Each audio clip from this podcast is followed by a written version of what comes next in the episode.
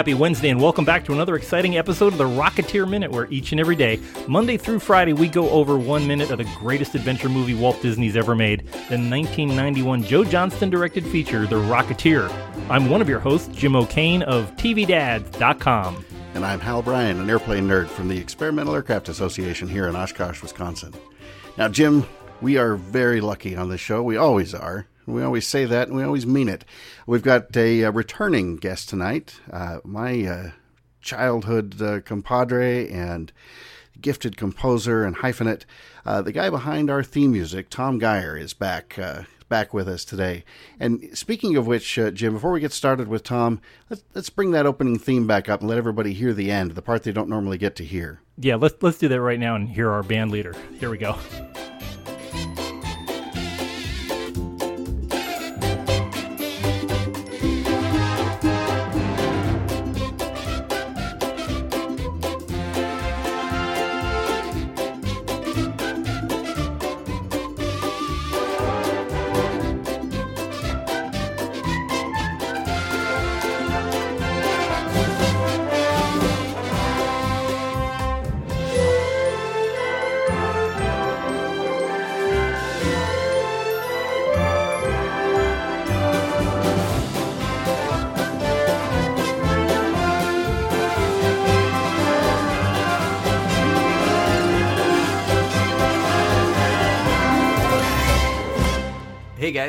Well, that was. How's it going? it's going great. so glad to have you back, Tom. After uh, Thanks. uh, you know, people we remember the first time around. You know, you and I have known each other since uh, since about 1976 is when we uh, we met and became friends. And we and I always tell people my first job was working with you, and we we uh, we we worked the Blue Hair Sunday brunch circuit. We Boy, made I- many, many a happy old lady. In, Yes, in- we did. In the very, very most dignified of ways. Yes, absolutely, and we were paid handsomely, also in a very dignified sense, usually with with uh, pork sandwiches. But uh, Five dollars And tips. yeah, yeah, five dollar bills and French fries, piles of French fries. well, it's great, great to be back, you guys. Uh, the the show has been uh, just just you know it's sixty episodes ago or whatever it's been since I've been around. It's it's been awesome to watch you guys rocking this thing and the people that have been involved and the guests that have stopped by. Just tremendous. So hand, hats off to you guys. Really, really fun stuff. Uh, it's it's been a lot of fun doing it, and the one thing that we get consistent comments on is the quality of our intro and outro music. I mean, it, it people actually beg us, could you please put up the you know, clips to that sound? They, so we we actually put the MP3s out there on the file. I'm sure there's people that are driving around or running on a treadmill with uh, with your songs on an endless loop. I'm one of them. It's that's you know more kazoo will make the world a better place. It's simply a fact. So I'm so happy to contribute. And I tell you, the uh, the the closing theme, which I think we'll, we'll play in its entirety, you know, at the end, uh, many many minutes from now. Um, it uh, every time I hear that one too, it just I, I get this vibe. That says I just listened to a real show. You know, this is this is a real thing. This isn't just uh, you know the, the world doesn't have to know that I'm just a, a nerd sitting here in my pajamas at my desk. Well, it doesn't know? matter, and it's And, funny uh, because I, I only kind of do things one way, and it's kind of just do it. And I, all I was going for was like Johnny Carson's sort of game show jazzy Yes. wrap up, and and it was actually Jim's idea to do that thing uh, in that sort of metric subdivision to give it that overall feel. So it was. It, it just came natural, and, and all it was was, you know, it's the TV you and I were watching together back in the day, Yeah, man. exactly. Simple. yeah, I, all, all I said was, I said, could you do it? I don't know if this will work, but could you do it in six eight? And, and he turns around, and all of a sudden it's Lalo Schifrin coming out of the speakers. Exactly. It's yeah. the Mannix theme. It's wow.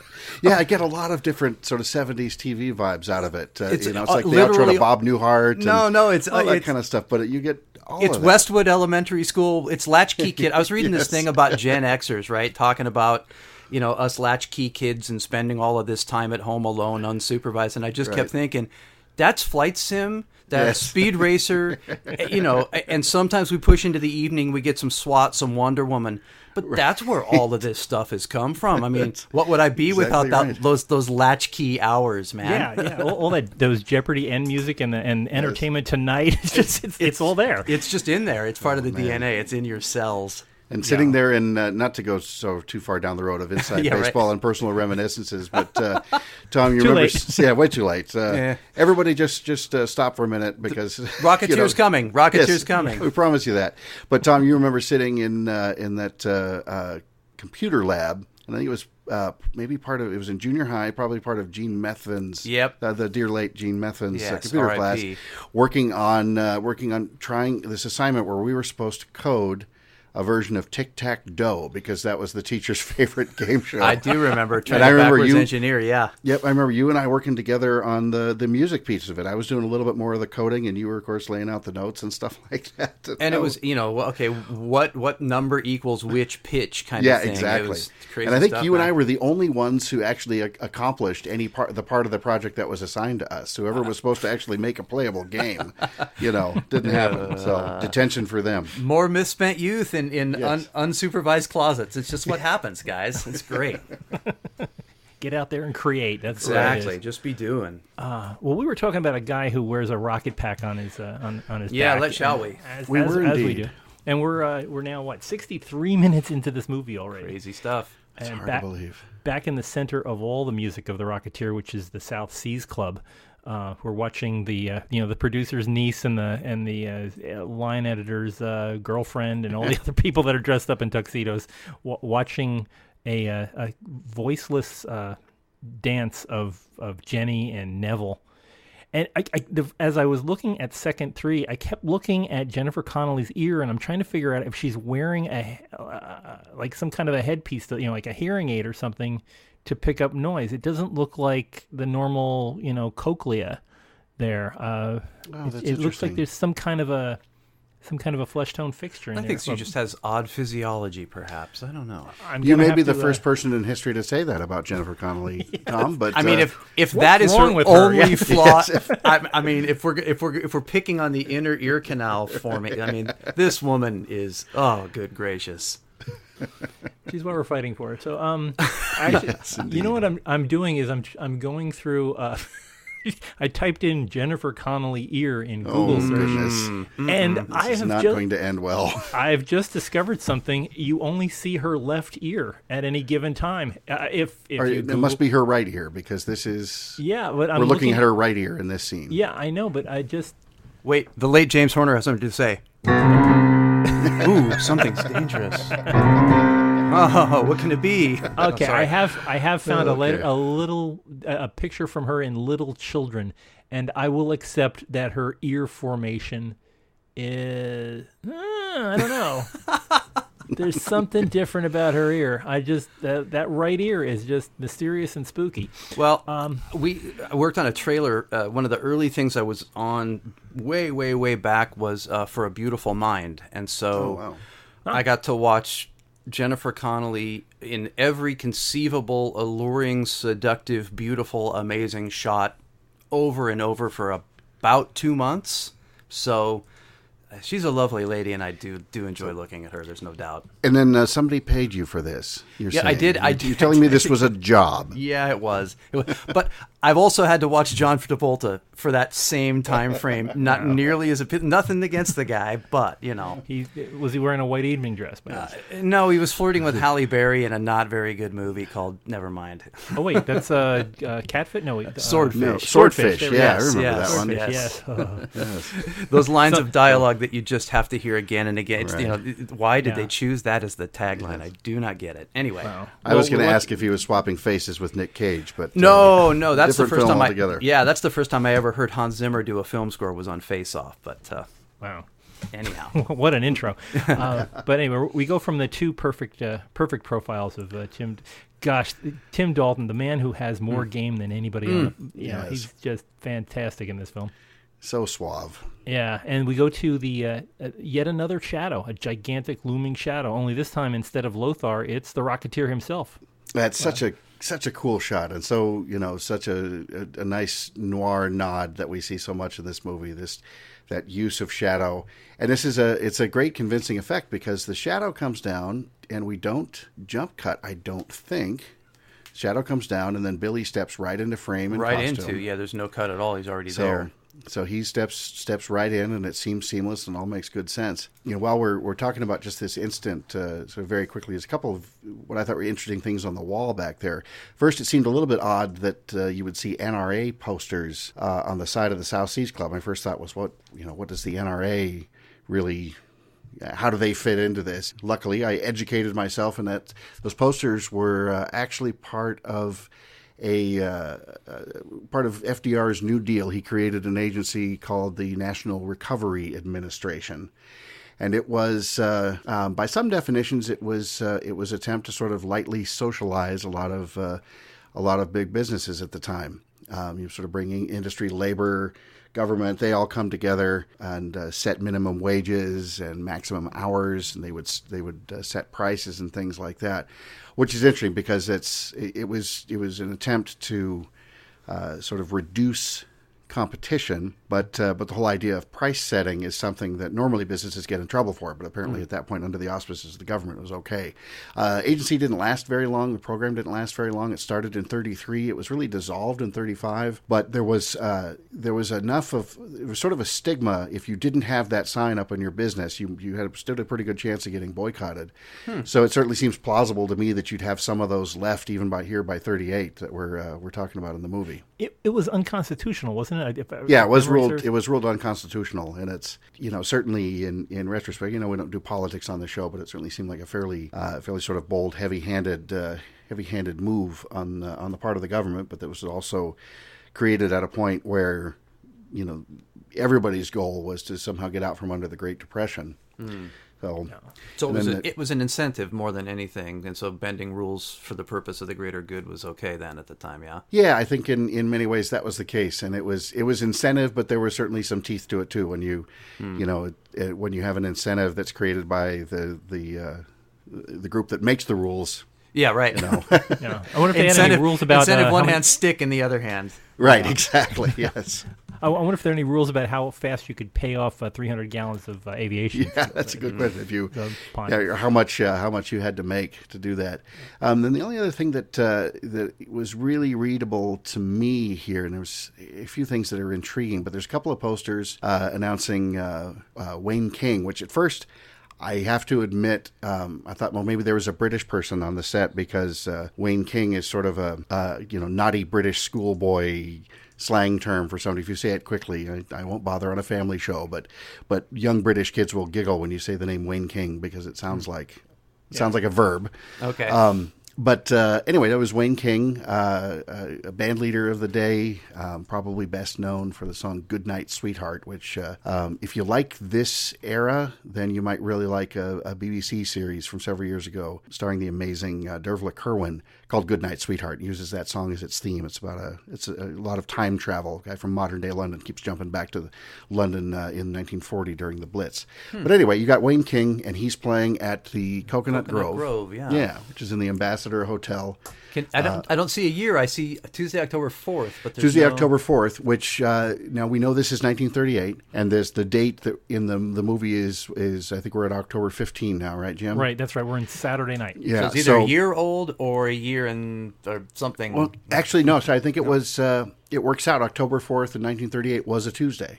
Interesting. Oh, okay. So, so, so this, this, was a, this is the the year just happened. Right. So this is a poster that was up, and you know this happened 11 days ago, and uh, interesting, and that sort of thing. But uh, Tuesday, the October, they, somebody did that. This is what kills me about the movies. Exactly, somebody had yeah, to Dave do Stevens the math. Stunning. Yeah, somebody actually just had to say what date was uh, was October 4th, and then you know thinking about let's make these posters and these uh, you know sort of these various bills to post along this wall, and then let's age them yeah, it could have been corrugated metal. It would have played yeah. similarly somehow. Right. Let's tear but, them up a little bit, but but a splash of color and a splash yeah. of detail. Well, and, and also um, just just one other thing that's buried underneath the Wayne King one is uh, uh, you can't take it with you. Oh, there it is. Mm-hmm. Yeah, that yeah. one's wasn't always in focus, but yeah, you can't take it with you. Yeah, tucked and, away. Uh, that was uh, that was based on the, the George S. Kaufman uh, and uh, Moss Hart play. Uh, later, a, a Capra film. Jean Arthur, Leon, Lionel Barrymore, Jimmy Stewart. Right. And uh, the frame I'm on, I go ahead. Go ahead. I'm, no, no, go right, Well, go I, st- ahead. I see girls. I'm distracted. I'm sorry. Right to the left of you can't Oh, take yeah. it with you. Something says girls. Something says girls, Girls of Girls of Somethington or Girls, girls of Hollywood? perdition, or And then do we see a yeah. baseball on the tiny little one right in front of where his nose would be? It looks like a baseball. I don't know. I, I have a very large 4K Yeah. and I'm getting as good as I can get here. So crazy Yeah. the detail. But that, but that, Anyway, that you that you can't take it Yeah. with you came out in August, so that's about a four month old okay. Poster. So that would be at the bottom of that pile of overlaid posters. So It's that you're just even layered correctly. Yeah, Yep. And Yeah, then it's uh, there's a couple of uh, couple of ads for some sort of weight loss scheme. Lose fat off to the left. Can you So see the number? Send a- it to me. Text me. Yeah, same here, man. And who knows? It, it looks like maybe some kind of uh, some kind of a tablet that you would take. So at first, I was picturing one of those belts where you just stand there and the belt shakes your waist. Shaky- and somehow- shaky belt. Yes, and then off to the left, there's something about drums, which is intriguing to me, but I just couldn't tell you. Uh, couldn't tell you what, well, uh, maybe what they were is. figuring that the uh, uh, musicians that were on smoke breaks, although they didn't have to go outside to smoke. yeah, they could smoke. Maybe, yeah, maybe the mu- musicians were just hanging out back for some other other uh, ingestibles. Right. Uh, Or another reason that's political that I won't say. ah, okay. I wish I knew what that red arrow was that we just that's just outside the frame. It's pointing. I'm assuming that's like the stage entrance or something. But it looks like an A on a poster with wings, maybe? I don't know. Hmm. Oh, I think you guys are looking at the opposite end. So, Uh, Tom, I'm- you're seeing yeah. the NRA posters. There Okay, the yeah, I got to go left. back. Okay, right. So right. Jim's oh, talking about Yeah, no, the yeah, neon. Got frame it. right. The- the yeah, neon. the neon there. And technically, this is the. I'm just trying to f- remember in future minute. The the South Seas Club is on the northwest corner of Hollywood and Vine, at least according to the layout. So this would be the southwest corner. Of Hollywood and Vine. Yeah. Okay. So we are at Hollywood and Vine, not too far from Schrafft's, which would be actually if he went out that if he went out that way down Hollywood Boulevard. This he's coming out on the Hollywood Boulevard side of Hollywood and Vine. If he had made the left past the on Vine Street, Schra- um, Schwab's Schwab's uh, drugstore would be around the corner where people like Lana Turner. A lot of people were Somebody could go and that get discovered. Exactly. Yeah. Okay. Ah, Although he good- doesn't really want to get discovered. and now all you get is Dirty Elmo and Filthy Spider-Man out there. It's awesome. yeah. Oh, Yeah. and filthy Spider-Man. It's it's it's Wow. quite a s- quite a scene up in that area these days, guys. Yeah. Peculiar to think that uh, with Jim in Texas and me in Wisconsin, that Tom, you uh, you could just push pause and run out there and, Well, and give us give us a live report. I'm I got a reporting live of from but- Hollywood and Vine. I, I, I'm, I'm I'm just far enough away for sanity's sake and traffic's sake. It, it would actually I'm about 40 miles away, but it would take me. Uh, what time is it? It would take me about two hours to get there Oh, right now. And if if I'm if I'm remembering my 1930s uh, geography correctly, when he's looking as he ta- as as uh, the Rocketeer takes off his helmet, I think he's looking at the Pantages Theater that would be across the street on Hollywood Boulevard. which is still there now. yeah. So he's uh, and actually, if he if he went to the right, he would actually be getting into the Hollywood uh, the the Hollywood uh, subway stop. Subway, yeah, it's right there. Yeah, Yep. with the- with those big plastic palm trees. and The Red Line. yes, yes. Which uh, is one of my favorite. That's one of my favorite uh, subway stops in uh, in Los Angeles because the entire interior is made out of old 35 millimeter film reels. That That whole area is actually, I mean, that's f- cool. filthy Elmo notwithstanding, you know, the Kodak, and then there's the big, you know, Gothic neo throwback uh, sculpture that opens into that f- f- promenade that goes up behind the Kodak. It's a, it's a Oh, very, yeah. very cool yeah, the area Dolby over Theater there. and all yeah. that. Yeah, the the uh, the remake of um oh gosh, was it um, Intolerance? I think that's you know the ones with the, the, the giant elephants and things like that. Yes. Just a, totally tourist, but it's perfect. No, it, it, it works. And still standing on the stars, looking up at it with the Academy Award Theater to your left, and you can see the Pantages down. It's pretty cool. And the L rays Yeah, across and the, the street Egyptian- behind you, the- and all yeah. of that stuff. Oh, how Yeah. cool. Ah. You know, it's funny you mentioned the red The line. El It Cap, always- not the El Ray, the El Cap. oh, sorry. the El Capitan. yeah, the El Caps across the street. Yeah, yeah. Um, it, it just it reminded me. You mentioned uh, you mentioned the red line. Uh, I always remember for whatever reason it was in Valencia, California, um, and Where they filmed the Bulldog. So yeah, that's right. And I was uh, was down there with some friends, uh, friends from high school, and just after, and uh, we were we went to see Who Framed Roger Rabbit on opening night. And there's a line in, in that movie which I dearly dearly love. Um, but there's a line in the movie where they make some reference to.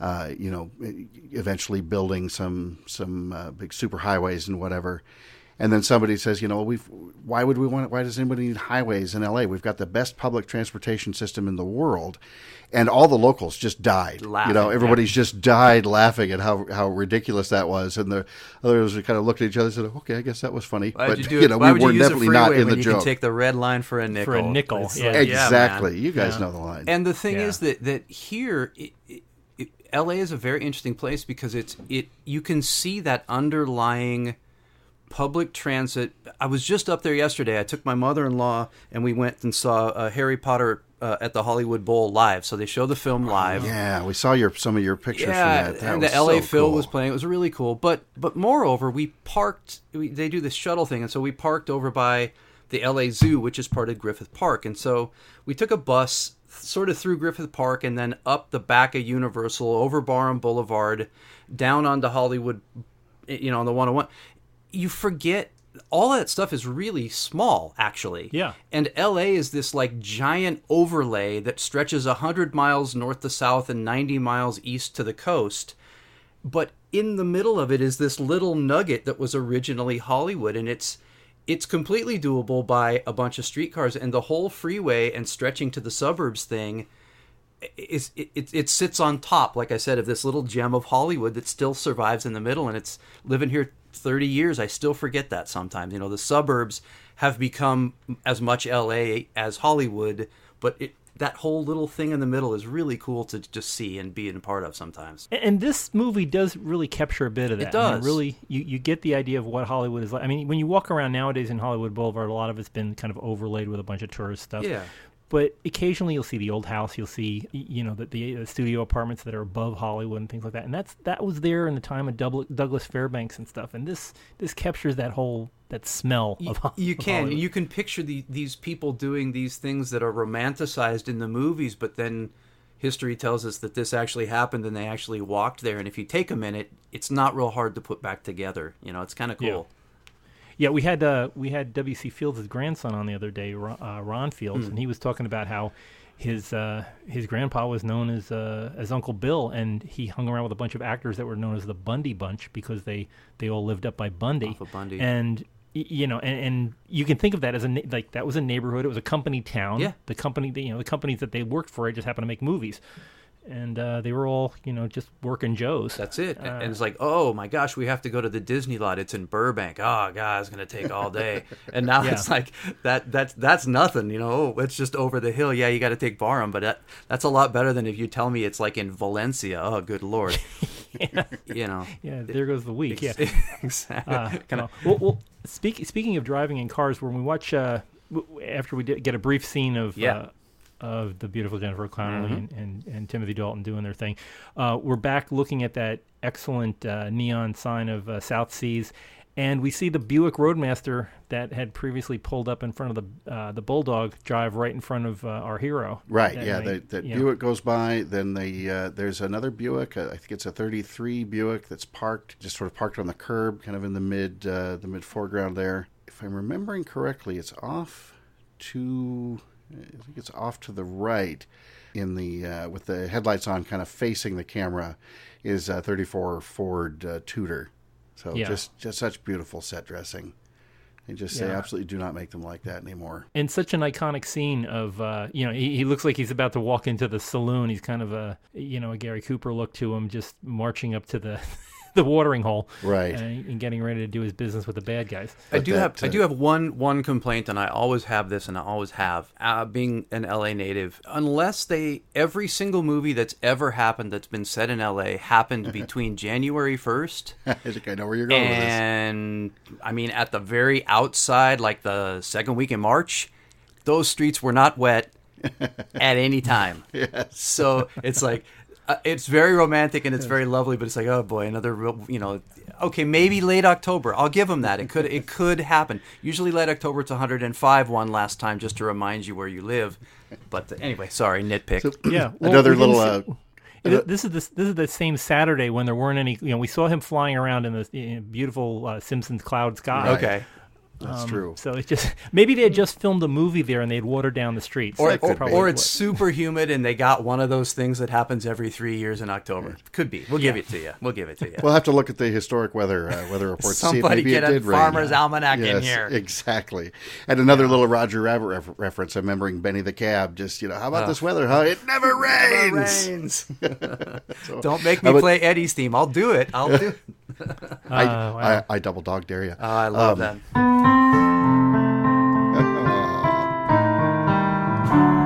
Oh man, I love that gonna movie. I've watched yeah. that movie so much. It's so good. I Anyway, we digress. do, do love it. Another great Disney property that should be celebrated. Yeah, that's true, and it's all and it's all set in uh, Griffith Park too with uh, Toontown. I mean, Yeah. gosh, It's the romantic heart of LA. The, you know, looking at I have it frozen right now. The, the the club and the cars and all. That's why I moved here. I mean, that's what was in my mind in Washington. Going, I got to get into the middle of that. You know, yes, get out of the rain, but it was this romance that that that it was the allure of all of this that brought me down here. No doubt about it. And that, that whole facade, that whole entryway to the South Seas Club is so, you know, it's it, it's beautiful Art Deco Mm-hmm. elements and things, but with this, you know, this dash of, you know, they're thinking South Pacific, but for me, the color scheme and stuff sort of says, you know, vintage Miami, maybe even vintage Havana, those Yeah. pinks and the neons, and got that gorgeous Art Deco font. Everything about it just it just looks right. You you want to go in and. And I, I think you know exactly what to expect when you do go in. Yeah, you want to order a highball. And, Right. wait, And tip tip the band leader, people. Please tip the band leader. Yeah, take it from us, okay? When we Please. were 13, Please. we were we were desperate for those tips. We don't mind playing in the mood one more time for you. That's right. But we really, Or I was down Satin Doll, take what- the A train. whatever it Yeah. is, we'll play it. Just make it down in New yeah, Orleans. we, yeah th- those reeds don't grow on trees. They- oh, wait, they they do, but well, no, yeah, yeah, hmm, that's a funny one. I have to not use that. Let's see. Hmm. No, it- down in New Orleans, it's really funny. You go to like Pre- Preservation Jazz Hall, and they're just really straight up about it. On the back, it there's a price tag, and it's like request is five bucks.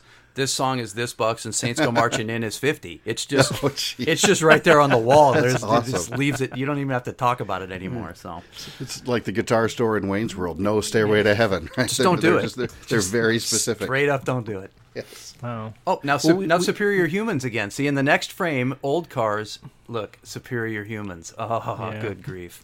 and we've got the uh, we, we've got the the Neville Sinclair evil theme that comes in there. That big, it starts that little bit of a rush. That da da da da da da, da, da and uh, he's just so so darned evil. He really is. Yes, so suave. It's funny too because there's uh, every time I listen to this, I, I, I go back and forth. I convince myself that he says it, and then convince myself that he doesn't. But I think he says uh, he says that uh, you know at the end of the line about a man will lose himself that uh, that that he will drown. And that he puts a, a, a tiny D, at the end, which is an occasional sort of British thing to talk about something that's drowning and everything else. But it's, interest, it's just an intriguing little affectation Notice- to me. notice I, I did forget actually. If we go back super quickly to um, back to music score, we get a little uh, crosslap. It's very interesting in the previous scene with the superior humans before we see our Art Deco shadow, right? Right. they chose to leave that silent and I, I always like to look at choices that these music supervisors and filmmakers make and so you know just notice on playback next time that, that you have a, a silent room which allows horner to give us generic danger on the shadow big horn crescendo as we come down and then he tells us it's okay with a little bit of rocketeer theme very lightly as the helmet Yes. comes off you know and so it's just and that had to be thought of, written out on a piece of paper, and performed by a hundred musicians. And so, just that little throwaway moment gives us three pieces of information that play completely without dialogue that tell us something about what's happening in our movie. I love it. and, and, and he bats them back like every scene. He bats it back and forth with a forte note, just kind of bep bep, you know, with that little sting at the And you and you forget, you take it for granted. It's just another actor in the play, and yet it's it, his commentary throughout this whole picture is so beautiful. And and now back to your to your your moment with our with our baddie. You know, he he does the same foreshadowing, hinting, coloring all over the place. It's just awesome. You know, Tom, one of the things that really, really stuck with me uh, when you were one of our very first guests uh, back uh, 60, 60 minutes ago, 60 episodes ago, was you were talking about the theme and you were playing it for us, and I'm gonna I'm gonna beg you to do that again here in a moment, just because I love it so much. You're talking about that theme, and you said what what Horner was doing i at the beginning is he's teaching us a song. Yeah. and that was profound to me because he said he's teaching us a song, he's getting us familiar with it, And then when we hear it again, then throughout the movie with all the different variations, whether we go a little bit minor or we go, we punch it up, we make it dramatic, all these different things. You know, we know what that song is. We know that song. It's uh, as you said. It's uh, it, it the score uh, becomes a member of the cast. Yes. becomes a, becomes an important supporting player. But I that that really stuck with me. And it's it's changing how I, I look at other movies. At least at least anything that has what to me is a, a memorable thematic. score. Yeah, exactly. And it, it really is. And, and it's if you do it right, and not to say that, I mean, the, we're talking about giants here, you know, so I always have to put a little caveat there that Horner is one of the thematic geniuses of the, of the, of the, you know, medium, really. And uh, when you get it right like that, eh, this moment is a great moment to show. You know, he doesn't say anything. Is it really him under the hood? We don't really know. But as soon as you,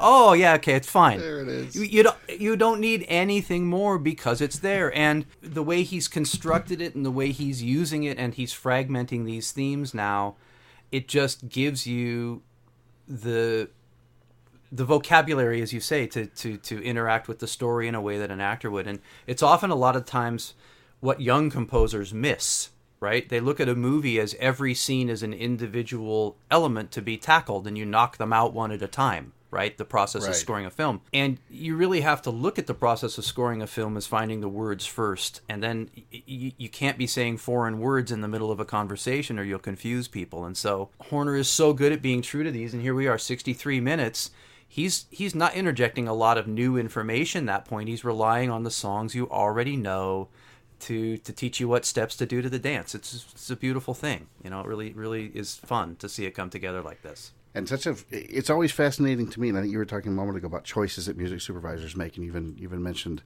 you know the silence. Obviously uh, for this scene the silence is important because you know that's part of uh, sort of neville's uh, seduction here Yeah. is, is dancing with her when there's no music. You know i think that's something uh, you know you and i've talked a lot about john williams and of course we've been talking about star wars since we were eight Yeah. um, but uh, you you go back and watch uh, episode four in particular, and, and by comparison to modern to a lot of modern films, not not a blanket statement, but it can be surprising as to how much silence there is, and that can be you know that can be a powerful a powerful tool. You don't always need to be right there, sort of in the audience's face. Telling them exactly what to feel. Like I said, in this scene, you know, we're using the silence very specifically, but interesting to note when you when you do hear that employed as a strategy from time to time. well it's it's really fun i mean when you think fun there's a funny word Uh, it's interesting to watch the parallels and it's a, it's a story i'll tell often to younger people uh, talking about playing jazz music right you'll meet a young person that's got a lot of chops and i i, I know a thousand percent i was guilty of this just because you can doesn't mean you should, right? this philosophy feeds a lot of different things. And there's the, the classic story of Miles Davis talking to young musicians, and you know, the musicians are going, Man, we dig all of the licks you play and the way you put the licks together, but you know what what I appreciate so much is that sense of space that you put into your solos. And you know how do you get that sense of space? And Michael says take the hone out your mouth.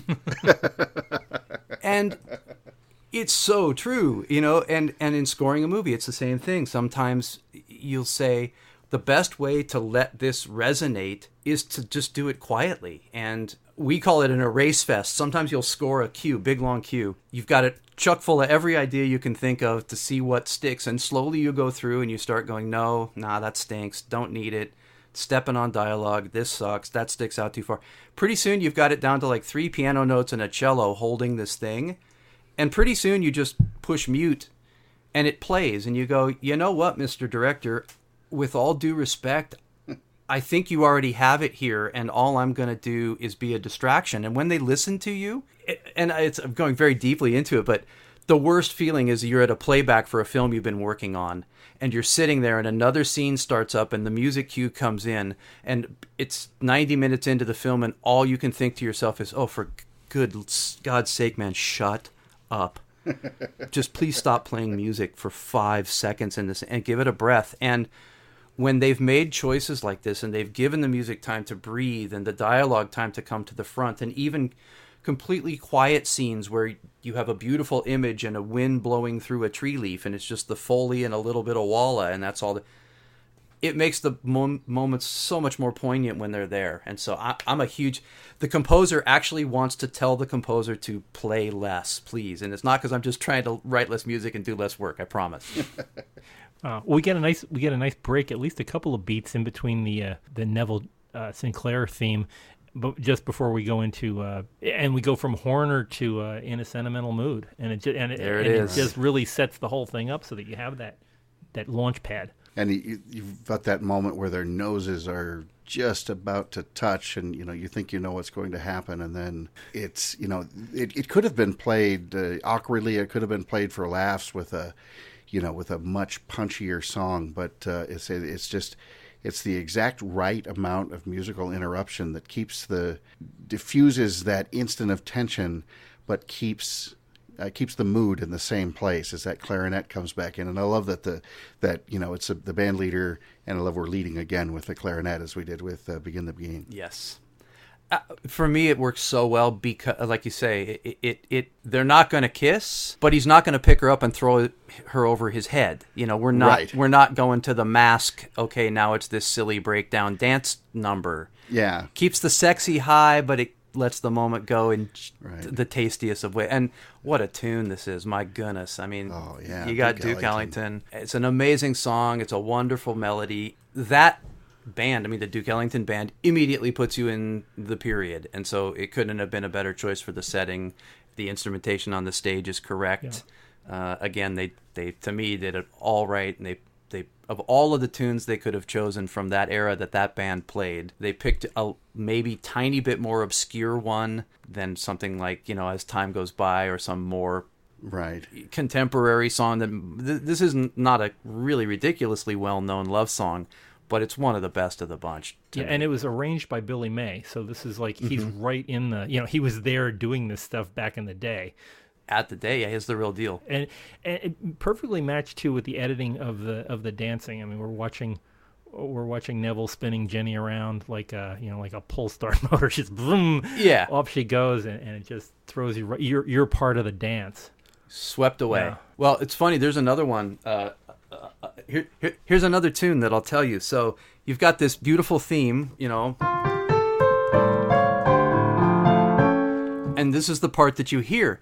But this song has the most incredible middle part that you don't hear in the film but it's it's really cool. And it's what makes this song so unique to me because you got this kind of minor Yeah,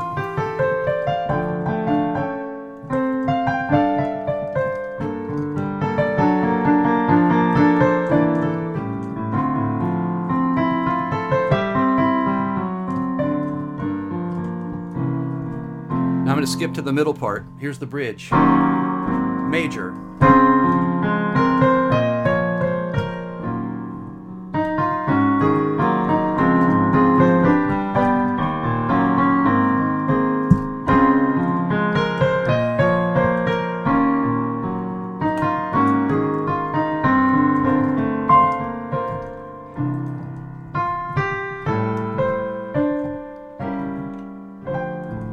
Back to that part again. Just a, Yeah. a lovely section of a piece that nobody got to hear because it's the middle of a, an obscure song, and when they use it, they use the hook these days. So there you Yeah. go. There's the bridge to "In a Sentimental Mood" for you.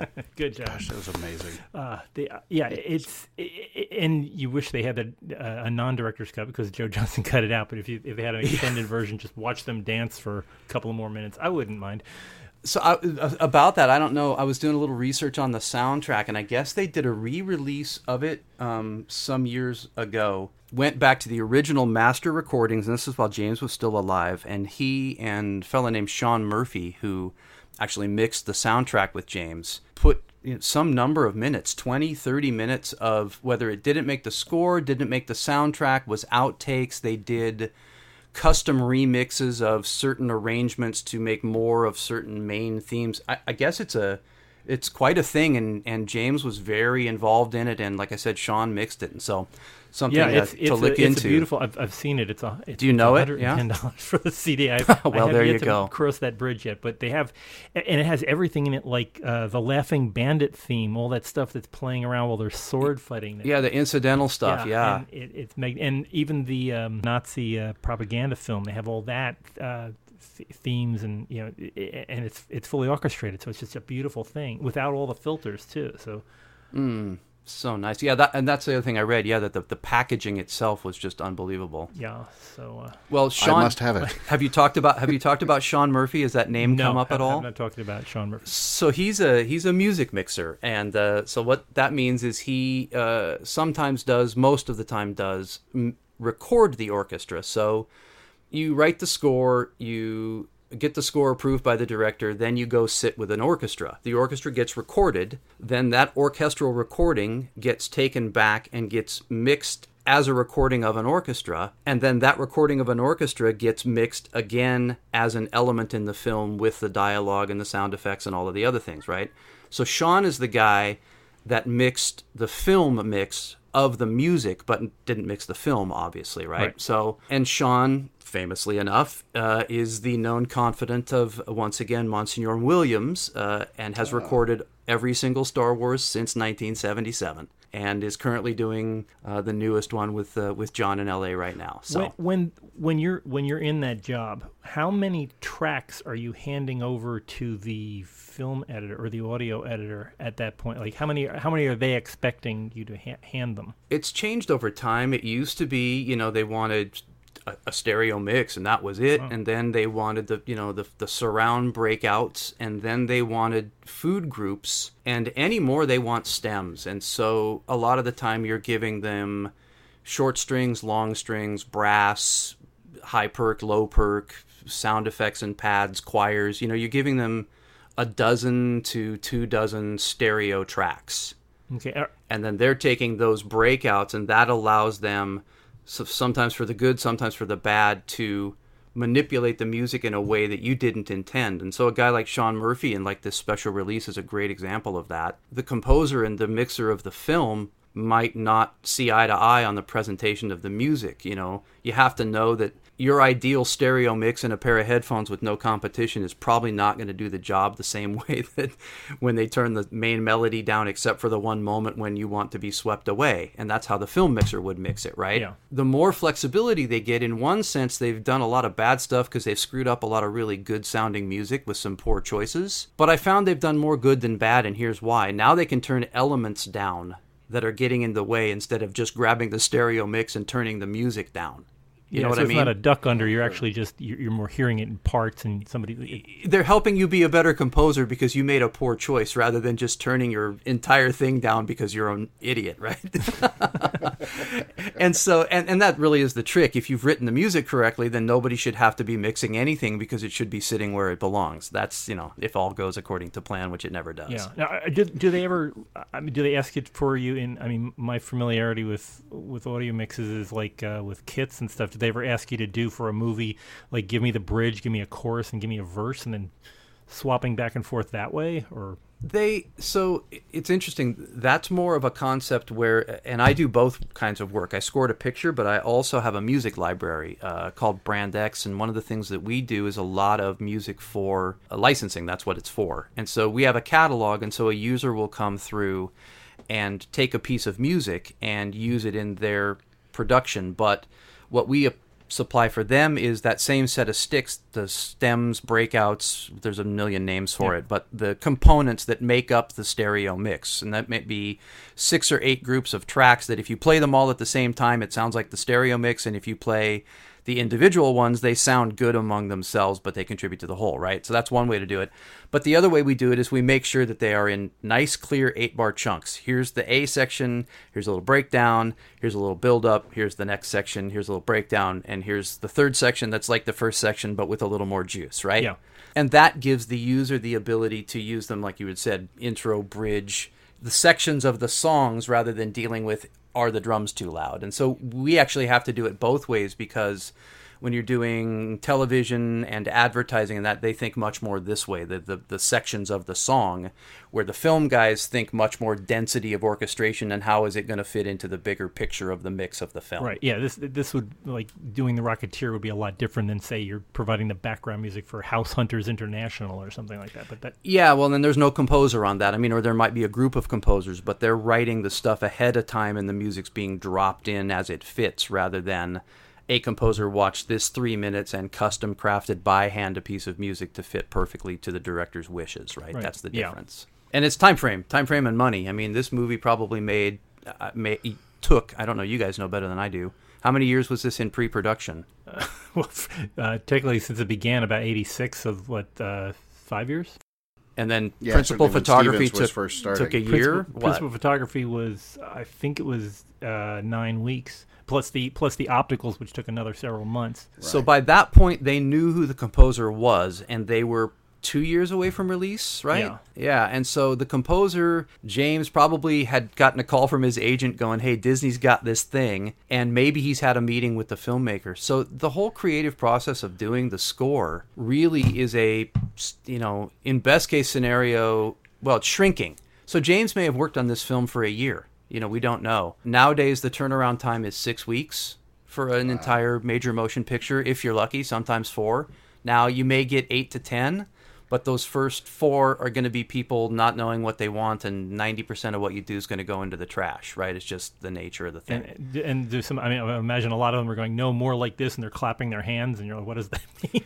You get some of that. I mean that that's that's more about who you're choosing to work Yeah. with, you know. And if if you're starting out, yeah, you get the hand clapping guys, you got the singing guys, you got the let me play you the demo of my band back in the day because I think we had a song that's going to work for this oh, guy. There's a there's a whole cast of them, but you work with those guys once, and then you know you're busy. It's very simple, and you don't have to be mean about it. There are there are all as I'm sure any director would say, yeah. And then I met this composer, and you know what he said? My mom thinks So I'm this sure is it's a- wrong, and you should. Yeah.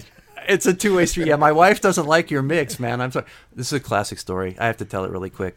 My wife, so my lovely wife, who I've been married to for 24 years, I have two lovely children with, who I adore to the moon and back, had never met Hans Zimmer. And I had a studio with Hans, and we'd done two pictures with him, and you know I knew the guy pretty well. And the wife had never met him. You know, it was work that the families didn't mingle. It wasn't a social thing. And so the wife came down to see the brand new studio at Zimmer's, and I brought her in, and she saw it and uh, gave her a tour of the building. And I said, "Well, we'll we'll see if Hans is here, and I can introduce you." And so Hans's door was shut, so I looked at the assistant and said, "Is it cool?" And he says, "Yeah, go on in." So took him in, and Hans was super nice. He got up right away, and he came and he introduced himself to my little kids, who you know, I think six and nine. They didn't know who this was, and my wife knew who it was. And so Hans shakes her hand, says, "Nice to meet you," and says, uh, "So what do you think of the new room?"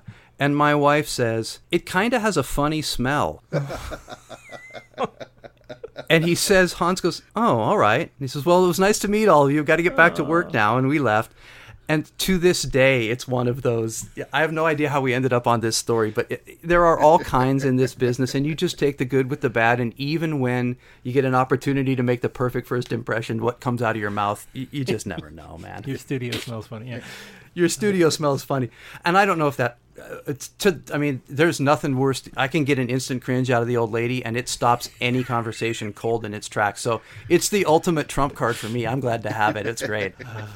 You just uh, you just use it judiciously. Very, I'm very sure. carefully. Very, very, very cautiously. Yes. Anyway, back to where we were. Sorry, I Poor Diane. digress with Hollywood crazy I, I stories. have, I have another music question. How how do you how do you unconvince a director that their temp track is the best thing? Hmm. That must come up a lot, I would think. Yeah, well, so for those who don't know, and maybe you've talked about it already, the temp track is a track that gets put into a film when the film is being made, which can be literally the greatest tool on earth. If you got a director who's fundamentally inarticulate but knows what he likes when he hears it and can tells you eh, can literally play something for you and go, This is what I want, it, it can be good. And so here's kind of the scenarios you find. Here's the temp track. We like the rhythm, we like the tempo, but we don't like the melody. That's great. Good news. We love the temp track. We think the melody is great, but we think it's too slow. That's also not bad. The third one is we love this. Get as close as you can without getting anybody sued. That's bad. That's bad news there. That's not the one you want. And I've seen it go so far, and I won't say names, to be a major composer absolutely killing himself to try to best the temp. And that's what you do to answer your question. The only choice you have is is endless lobbying over copious amounts of alcohol late into the night right up against the deadline. So if you get all those working, sometimes they'll go, yeah, yeah, fine, put your cue in. Okay. Mm, yeah, this is how Blackbeard dies. But anyway, that's a whole nother podcast. So, uh, Actually, there is a podcast for that. But so yeah, moving along. Um, the other alternative is to write a better piece of music, and that that's pretty much what Gore Verbinski always told Hans. You don't like my temp? Better it. He didn't say bitch. I would say bitch after that, but I'm going to be nice. It's a family show, Yes. so you can beep that out if you need to. And so that really is the challenge. Come up with a piece of music that does all the things, that hits all the beats, that satisfies all the right tastes, that is owned by the film, I would say. If you're James Horner and you got something in Reel 7 in minute 92, and the director's in love with it, but you can go back and you can tie. Which you know he's in love with because he's been in love with it since you wrote it.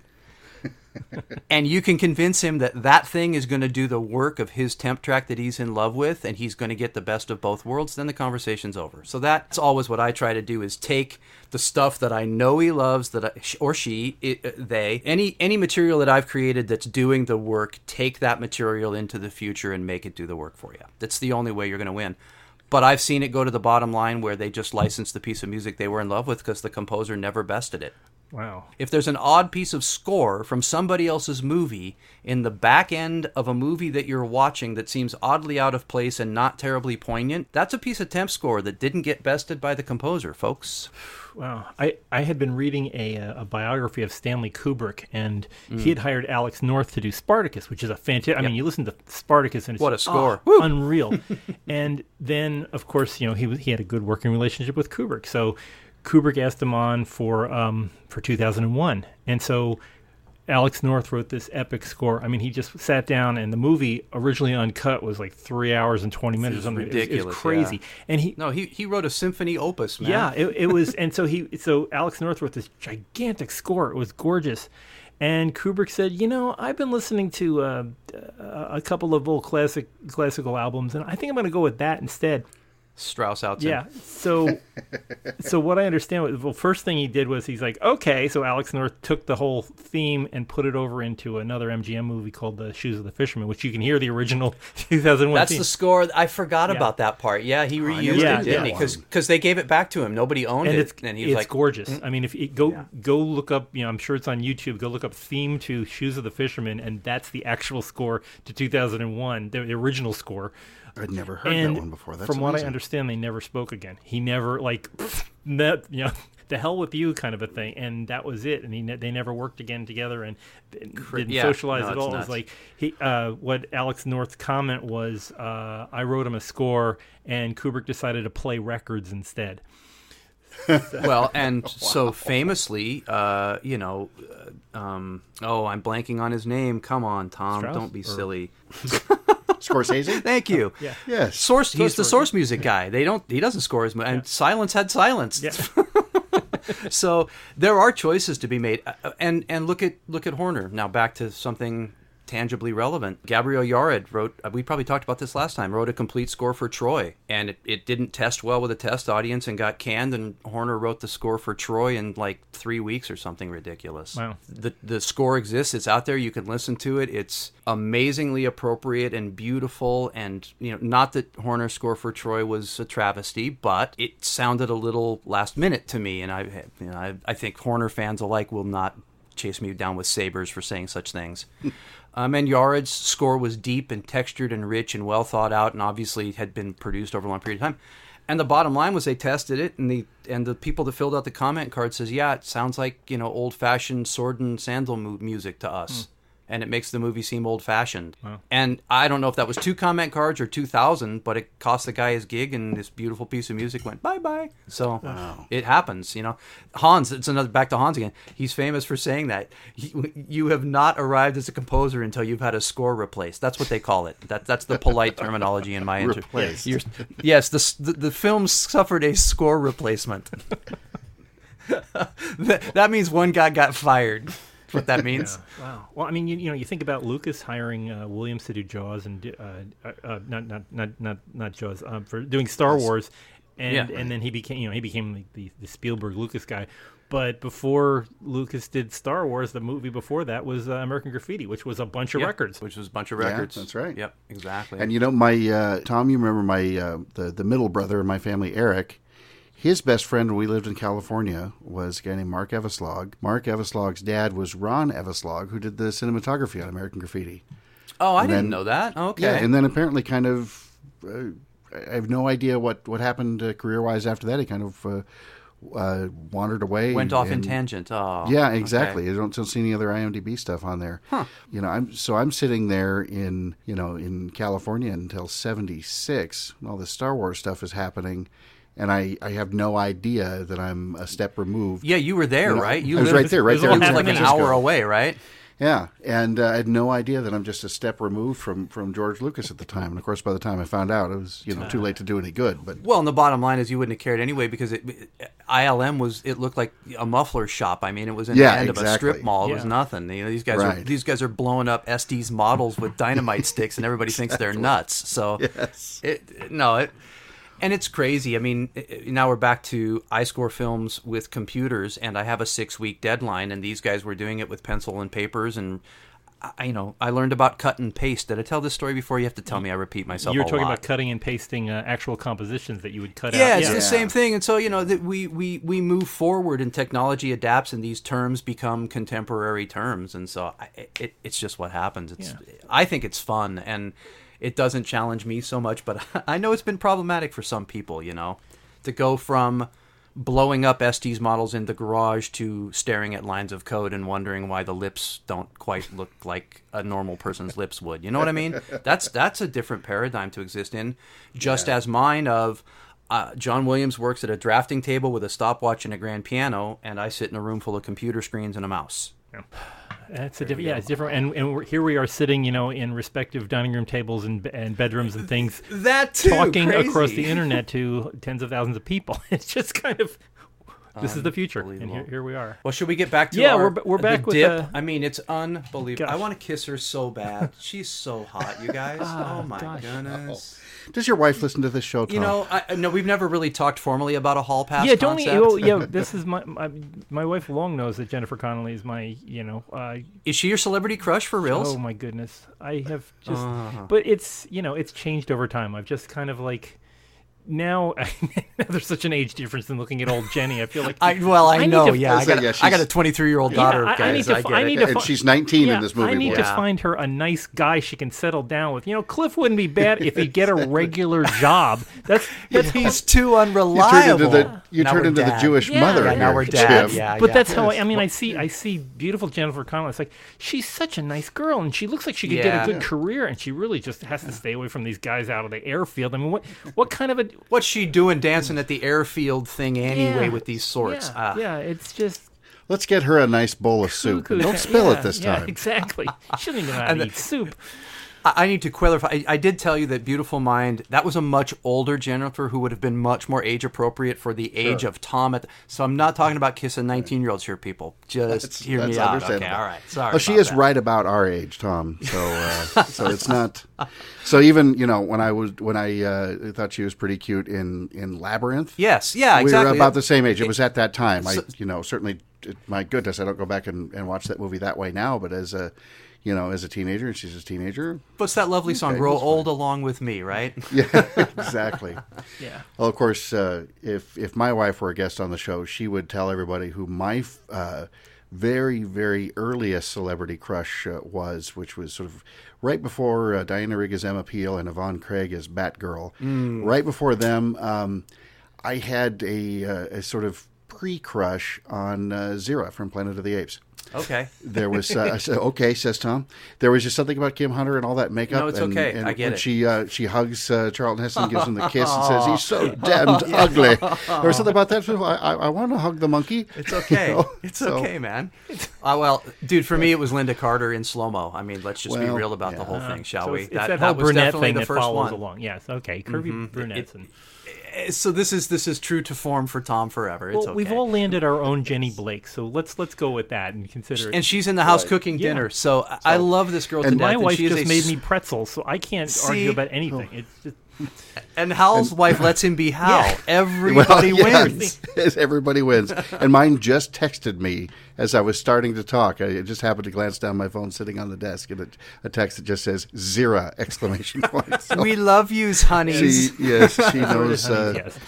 She knows me just all too well. They And make yes, us- Tom, as you said, they, she lets me be me and all the all that that And entails. They make us better usses, lads. That's just the truth and, of the and thing. Jennifer's married. Here, here. Jennifer is now married to the Vision. So you know, every, everything worked out. Every, you know, Yeah, she got she got what she needed. It's okay. She stayed away from the naughty boys pretty much, I think, right? You know, it's it's just it's just there. They're, they're everybody's happy. But uh, we we end the whole minute with our hero busting a window. He's doing a B and E right there. What's gonna happen next? well, we'll have Oh. to tune in next time. Wait, and find Jay, out. he didn't say it, but he might have said when the window broke. He didn't. He, That's he didn't do that there, but he could Well, have. he was busy. That, yeah. He was He was busy thinking picking it. out the broken glass. but He couldn't reach the keyboard. Right. That was the thing. exactly. Hey, uh, oh, somebody's coming in the roof. Get what the heck? That's awesome. Wow. What what is your favorite theme in the Rocketeer? I mean, beside beside the main theme, do you have a, a particular favorite of the? Well, it is that it's that B part that you said you were that you played earlier Yes. on. That that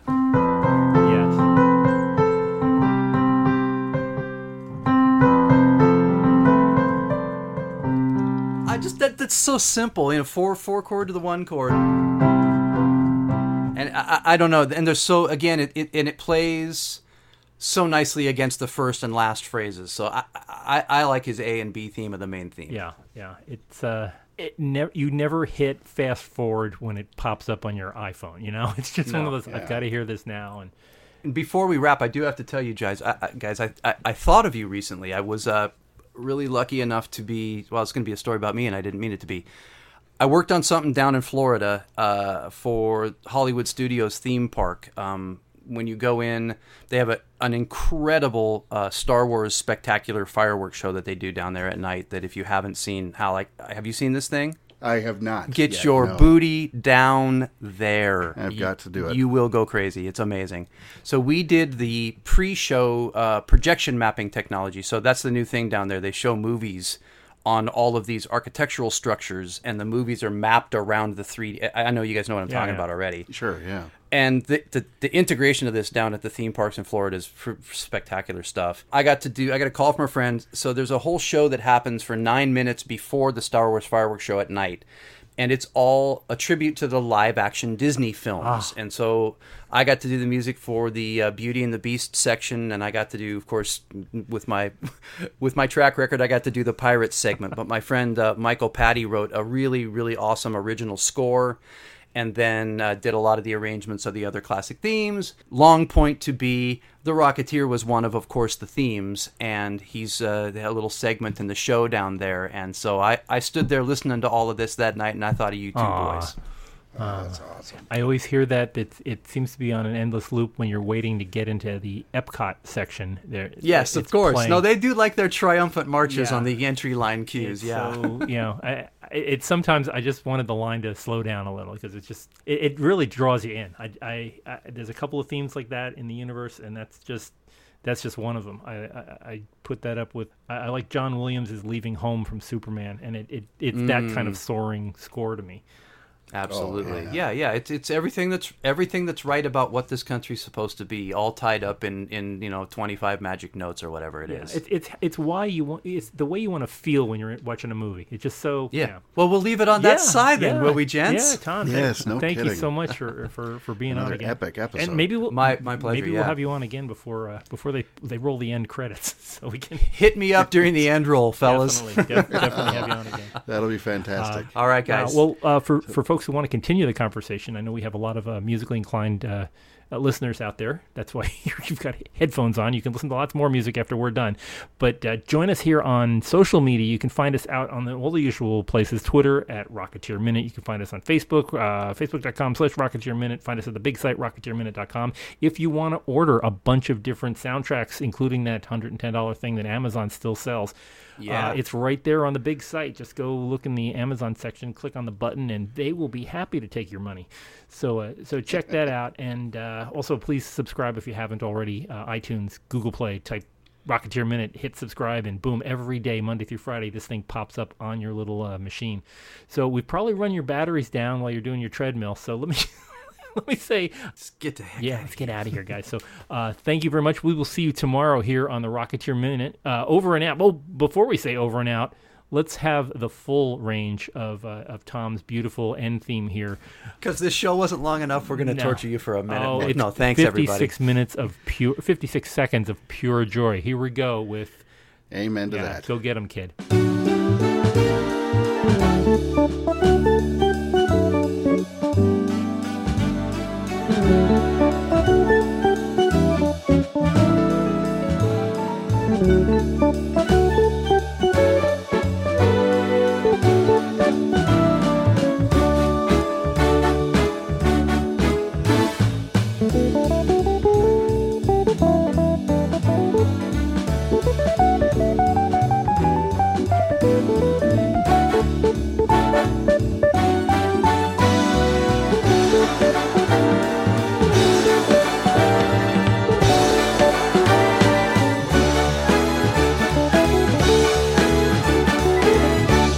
Get him, kid.